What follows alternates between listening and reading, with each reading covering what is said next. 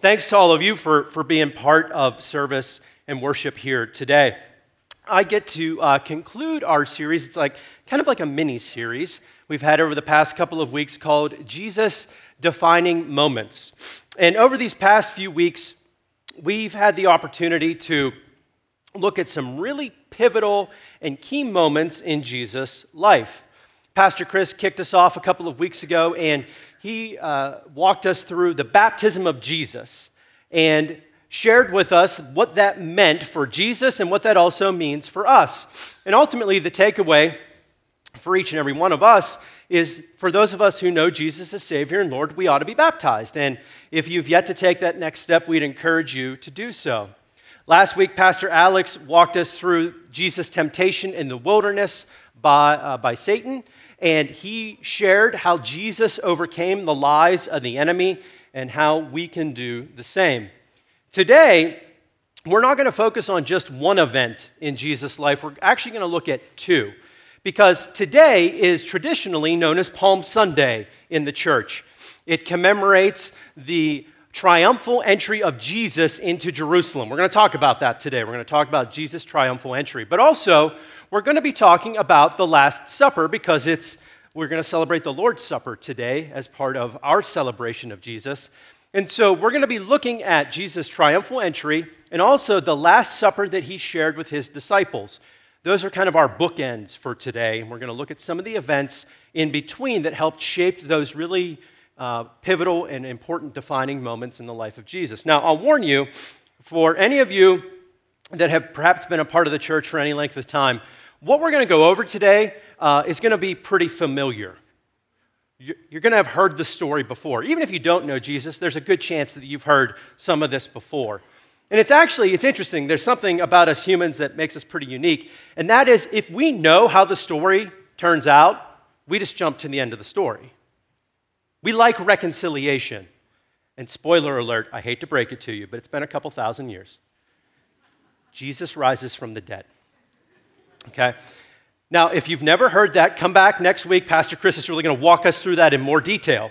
Uh, pretty big deal here at the church, but we always just want to hop right to there. And I would encourage us today to not just hop there. We're going to methodically kind of make our way there because I want us throughout the message today to put ourselves in the place of Jesus' disciples. I want us to kind of go on a journey with them throughout these last days before Jesus was handed over to be crucified and then eventually was resurrected from the dead. Because for the disciples, they didn't know what was going to happen, right? They didn't have that luxury. In fact, for them, they were walking through something that was not turning out the way that they thought it would. We're going to look at that today. This whole story they thought was going to go a drastically different way than it actually did. And we can relate to that, right? How many of us have had things happen in our lives that didn't turn out the way that, they th- that we thought they would, right? Sometimes those are good things, and sometimes they're really challenging things, right? But we can relate to that. A few weeks ago, Facebook reminded me, I'm rarely on Facebook anymore, so when I pop on, they want to, they want to get me, right? Share those heartfelt memories, the real, the heartstring ones. And they said, Do you realize they didn't say it, but there were pictures. Do you realize that 14 years ago today, you were engaged to your wife, Leslie? It's like the memories, right? And I reflected on that, and I was like, wow, what a great memory. And I also reflected on the fact that that night didn't turn out any, uh, didn't turn out how Les thought it would. Because, like a good husband to be, I lied to her face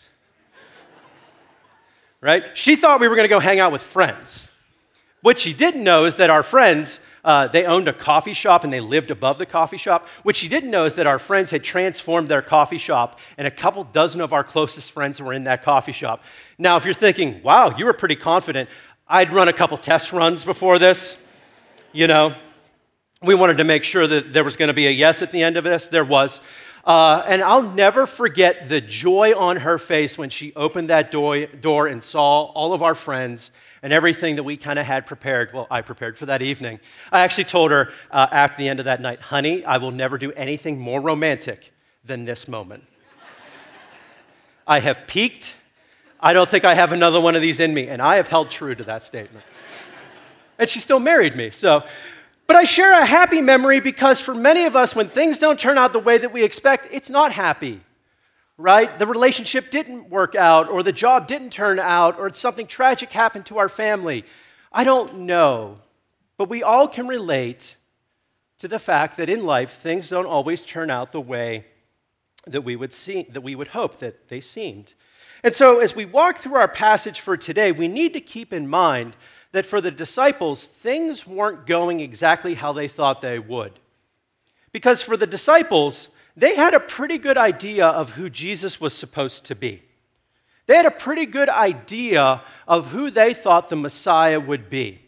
Not only the disciples, but those that followed Jesus, we're going to read about some in the crowd that day, they all had a preconceived notion of who the Messiah would be. They thought that their Messiah was going to be a conquering military hero who would remove any foreign oppressors, any foreign oppression, and establish a new Israelite nation.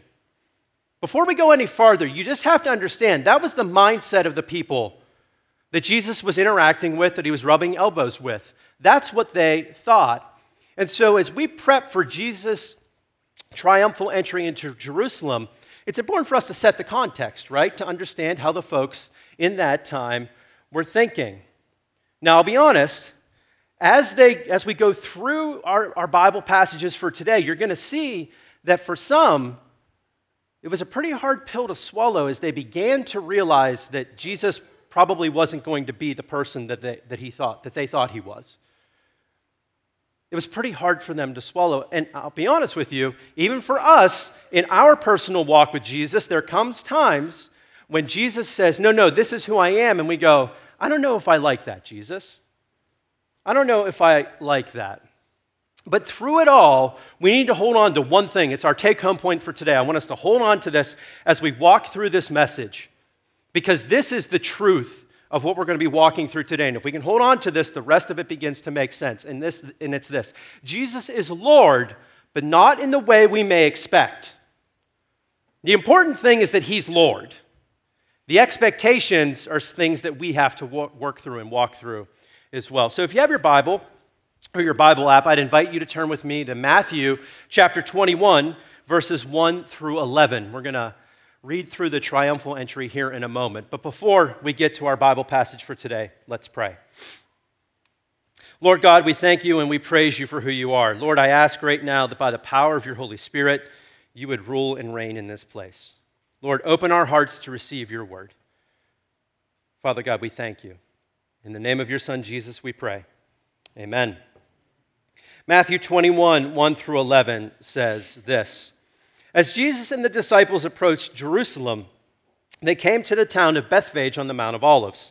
Jesus sent two of them ahead. Go into the village over there, he said. As soon as you enter it, you will see a donkey tied there with its colt beside it. Untie them and bring them to me. If any asks you what you're doing, just say the Lord needs them, and he will immediately let you take them. This took place to fulfill the prophecy that said, Tell the people of Jerusalem, look, your king is coming to you. He is humble, riding on a donkey, riding on a donkey's colt.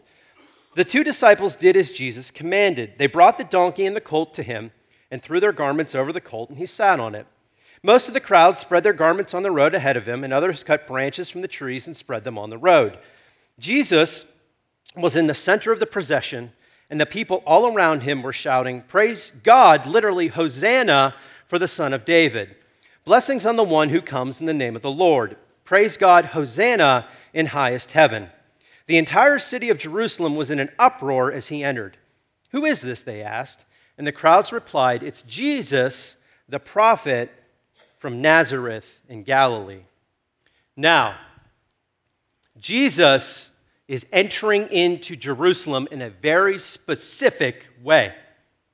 And as we just mentioned, the disciples and also the folks in that crowd had a pretty good idea of who they thought the Messiah was going to be, right? The military conquering hero. Why did they have that idea? Where did that come from? Well, it comes from the Bible. In the Old Testament, there are prophetic passages. We just read one, right? That said how Jesus would enter the city of Jerusalem. There are other passages that talk about the Messiah as a conquering hero who would and will reestablish the nation of Israel. There are also other passages in the Bible that talk about the Messiah as a suffering servant who would give himself and sacrifice himself for the world. And like so many folks throughout history, do you know what they did? They took the passages that they really liked and they hung on to those and they totally ignored the ones that they didn't. Not that any of us have ever done something similar, right? They really liked the conquering hero part, and the suffering part, well, let's not talk about that right now. And so Jesus entered into Jerusalem in this very specific way. Why? Well, in those days, it wasn't abnormal for a conquering hero or a king or a general to enter into a city and be presented with what is known as a triumph. And in a triumph, what would happen is that person would be exalted, they would be honored, probably robed in purple, a crown would pl- be placed on their head. They'd sit in a chariot or stand in a chariot that was drawn by four or six horses, and they would proceed through the center of town where everybody in the crowd would heap praise upon them and accolades, right, for everything that they had done. And many believed that that person, at least for that day, was worthy of all praise because not only were they great, they were as close to God, if not God, for at least that one day. For at least that one day, the Romans did it, the Greeks did it, the Persians did it, everyone did it. But what the prophecy, which comes from Zechariah 9 9, declared was that the Messiah would enter in triumph, but not clothed in purple, not being drawn by horses in a chariot. No, he would come on what? On the colt of a donkey. Not even like the grown up donkey, right? He's on the mini donkey. Why? Because it's kind of ridiculous. It's humbling to enter in to the city in that way. But the crowd knew what that meant. They knew the prophecies and they went, He's here. He's here. And they responded like they should. They laid down their cloaks before him. They cut tree branches off the trees, some of which undoubtedly were palms, right? Why did they do that? Because they were rolling out the red carpet, right? In fact, in those days, when you did things like that, it was as if you were coronating a king. They were coronating their king. But what kind of king were they coronating is the question. What's also interesting is that they heaped praise upon Jesus, they said, Hosanna, which literally means save us. Hosanna means save us. We just think it's a, a, a, word that means praise. It means save us. They're saying, Jesus, save us. Save us from what? Well, the people of Israel at this point had been oppressed for hundreds of years, at this point by the Romans, but before that, the Greeks and the Persians, and go on and on and on and on. For hundreds of years, they were waiting for their deliverer. And finally, he had arrived. He had arrived. And so they exalted him, they praised him. And what's interesting is if you read through the Gospels, up to this point, at any time, if anyone said to Jesus, You're the Son of God, or uh, acknowledged who he really was, or tried to praise him in any way, what did Jesus do? He said, No, no, no, no. Don't say it. It's not my appointed time. Don't tell anyone. Don't tell people who I am. It's not my appointed time. But this time it's different, right? This time, he let them praise him. He accepted the praise because he was worthy of it. And what's interesting is he accepted praise that admittedly was misguided. They thought he was going to do a thing, he knew he was going to save them. And so, for that moment and in that time, he accepted the praise. The passage goes on to tell us that the city was in an uproar. And why wouldn't it be, right? The person that you had been waiting for for hundreds of years had arrived. The deliverer was here, the Messiah had come. And so, what did the crowd want? What were they expecting? They were expecting Jesus to hop off that colt and to pick up a sword. Honestly, that's what they wanted. They expected Jesus to hop off the colt to pick up the sword. And if Jesus were the king, the Messiah that they wanted, here's what he would have done. He would have, like, we've seen the movies, right? We've read the books on, like, coups and stuff, right? Treason. He'd have started to sow the seeds of treason. he'd have started to spread the discontent. He'd have gathered his forces to his side, right? That's what you do when you're a conquering military hero. And that's what they wanted Jesus to do. That's the Jesus that they wanted. That's the Jesus they expected. But that's not what Jesus did. We know that because we know the end. But let's not go to the end. Let's for a moment just sit and think about what it's like to be a disciple or to be a person in the crowd that day, and then to see what Jesus would do over the next several days. Again, we're looking at two defining moments in the life of Jesus. We're looking at the triumphal entry, and we're also looking at the Last Supper. In the book of Matthew, it's about four or five chapters in between those two events, and I would encourage you to read through them this week because I'm not going to read them all for us today. Sigh of relief. No, we're not going to look at them, but we are going to look at high level what Jesus did in the handful of days between his triumphal entry and the Last Supper. Here's what happened He condemned the Jewish people for their lack of faith while exalting the faith of tax collectors and prostitutes. Okay? He told some of his harshest parables where he freely admitted God would leave many Jews out of his eternal kingdom. He condemned the Pharisees, the most respected Jewish leaders and teachers of the day, for their hypocrisy. And finally, he foretold the destruction of the Jewish temple, the very symbol and image of the Jewish faith. Here's the deal, friends without a temple, there is no Jewish or Israel, Israelite, Israelite nation. It can't happen. It can't happen. Think about this. A few days prior, Jesus had entered into the town with great fanfare. And then he just systematically destroyed the popularity contest.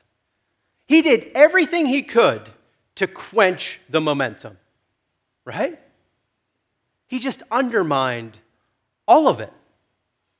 Day after day, he said and did things that frankly made people want to kill him. Now, again, for us, we want to hop to the end, right? As Paul Harvey was fond of saying, we know the rest of the story. Let's not go there. Let's just sit there. Imagine you're a disciple. Imagine you're a person in the crowd. Think of the joy that you had a couple of days before, only to watch the guy that you thought was the Messiah say and do these things. Think about it. Think about the internal struggle and turmoil that that would be because they had crafted an image of Jesus. This is who our Messiah is. And Jesus was saying, No, this is who I am. And friends, again, let's be honest. All of us should attest to the fact that at some point, we've all crafted our own image of Jesus. I can prove it to you. Think of Jesus in your mind. I did it this week as I kind of prepared for this message. Every morning I sat down and I imagined Jesus. And you know what? Jesus looked a lot like me, talked like me. He agrees with a lot of things that I agree with. He's a pretty good guy. We would hang out. And I bet it's the same for each and every one of you. Because we all craft a Jesus in our mind that we like. Friends, the question isn't what happens, or it, it's not what happens if we build a version of Jesus, because we all do it. That's not the question. Rather, the question is what happens when we meet the true Jesus and how do we respond to him? Okay? That's what we've got to hang on to. Remember, Jesus is Lord, but oftentimes not in a way that we would expect. Now, I try to be sympathetic towards the disciples because Jesus just said and did things all the time that I can only imagine, like for three years, those guys had to feel like they were in the spin cycle of the laundry. Like, why is he going there? Why did he say that? You're not supposed to do that. Who are you? Right?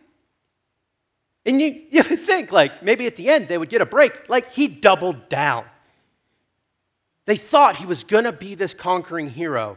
Then they watched him in a span of less than a week undermine everything, ruin his reputation, ruin it all. And I can only imagine what was going on in their hearts and in their minds. Because honestly, friends, their heads had to be spinning.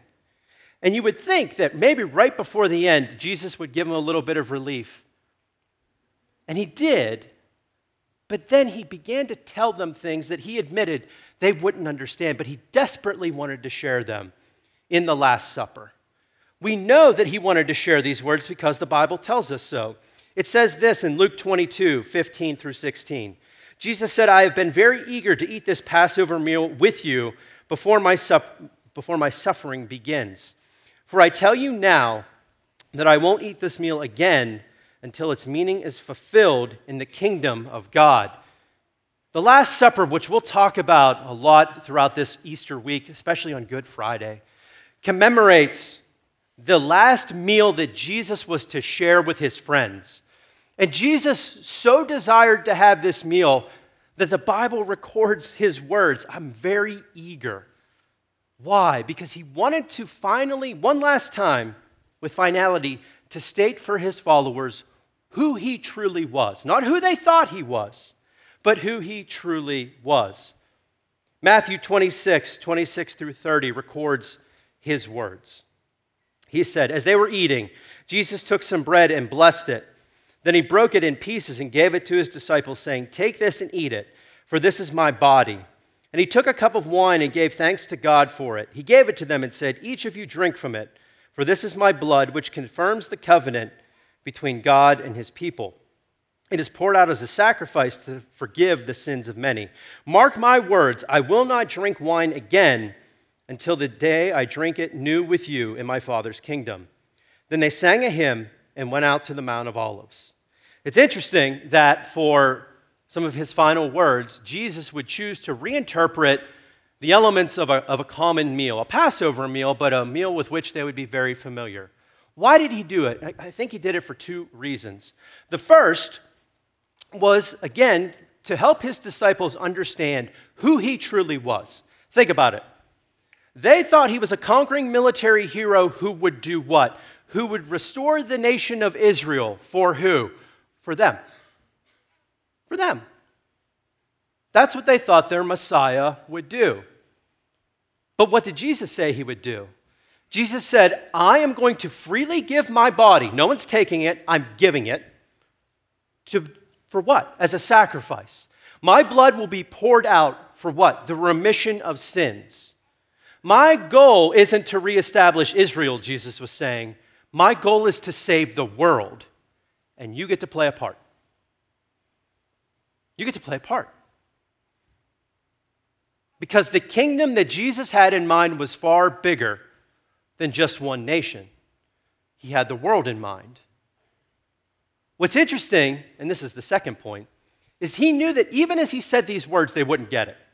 The Gospel of John actually records that they didn't get it until well after Jesus was, had died and was resurrected. But he knew that they would get it eventually. And when they did, they would need to hold on to the fact that he gave of himself for the sins of everyone, and they would need to remember that. And so he constituted in the Last Supper the Lord's Supper, which we get to celebrate today. And we know that the disciples eventually got it because if they didn't, we're not doing this today, right? But we are.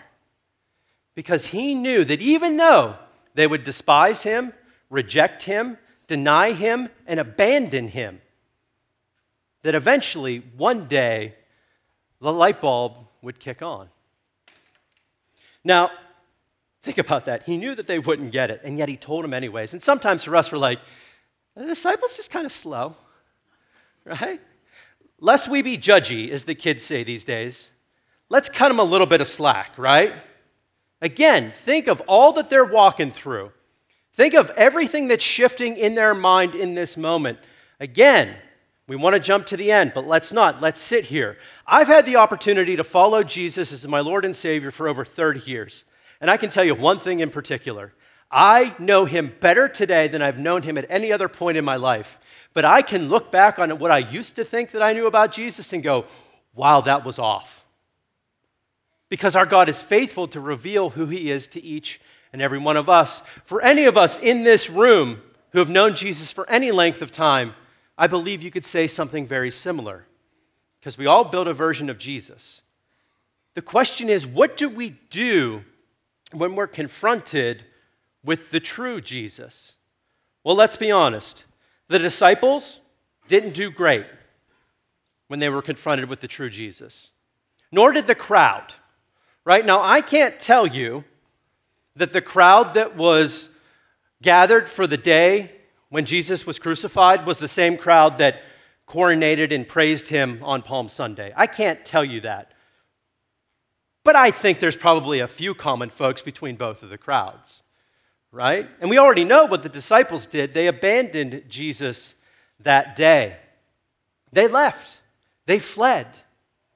Because when Jesus was about what he was supposed to do, they said, This isn't the king that we wanted. This isn't the Messiah that we anticipated. This isn't the one for us. They didn't want Jesus, ultimately, until they did. Because here's the deal, friends. Eventually, they did. There have been points in my life, even as a pastor, where I've questioned whether Jesus was the Son of God. I'll be honest, not so much anymore. But I was early in my faith, I had questions. And one of the things that I really clung to through those periods in my life is I couldn't, I couldn't begin to understand, to comprehend, or explain the disciples. Here's what I mean. When Jesus died, what did they do? Well, the scripture tells us they hid in a room. Why did they hide in a room? Because they were afraid that what happened to Jesus was going to happen to them. If we could go back in a time machine and go to that room and be like, Peter, what are you guys doing? He'd be like, What are we doing? We're hiding so we don't get killed like Jesus did. Well, aren't you excited about what's going to happen? No, our hope is gone. Jesus is dead. We backed the wrong horse. That's what happened. What about the crowd? No Messiah, no one with a sword. Their hope gone as well. But we do know that Jesus did rise from the dead, right? And nothing confounds me more. This is where I can't understand the disciples. If Jesus doesn't rise from the dead, I don't know that they ever leave that room. But if he does rise from the dead, and he is who he claimed to be, then within a span of a few weeks, about 50 days, we encounter a group of guys who are doing what? In Acts 2, empowered by the Holy Spirit, they're boldly proclaiming the truth and name of Jesus as Savior and Lord. It doesn't make any sense unless Jesus is who we actually claim to be. Friends, here's the reality that we have to face Jesus will not change, no matter how much we might want him to. He's never going to change. He didn't change for these folks, He's not going to change for us. But the reality is, as we come to know Him, as He is our Savior and our Lord, as we spend time with Him, as we read His Word, we will be confronted with the true Jesus. And in that moment, we, like the disciples and the people in the crowd, are faced with the choice either we change or we reject Him. That's it. And we should take hope. Why? Because the disciples rejected him, the crowd rejected him. And then within a handful of weeks, what happens? Those disciples are proclaiming the truth of Jesus, the true Messiah. They understood who he truly was through the power of the Holy Spirit. Who did they proclaim truth to? The crowds.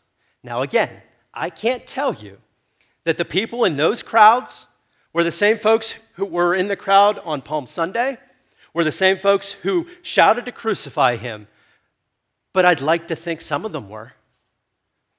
Think about the hope that we have in a God who is so patient that knows that even when we praise him, misguided though it may be, even when he tells us things he knows that we won't yet understand, is so patient and so loving that he died anyway. For who? for you and for me. That's the hope that we have as a result of Palm Sunday and the Lord's Supper. The week between Palm Sunday and Easter in church history is what's known as Holy Week. Holy Week is specifically a time that we get to set aside a portion of our calendar to remember Jesus, to remember who he is, and to remember all that he has done for each and every one of us. Friends, Jesus is our Lord. He may not always come in the way we expect, but when he does, if we change, if we transform, if we are changed by him, our lives will be transformed. So this week, here's what I would encourage you to do. As you're in your quiet time, as you're reading your word, every, every morning as you wake up, would you pause and say, Jesus, what image do I have of you? Is that who you truly are? Would you reveal to me who you are? Would you show me who you are? And what does that mean for my life?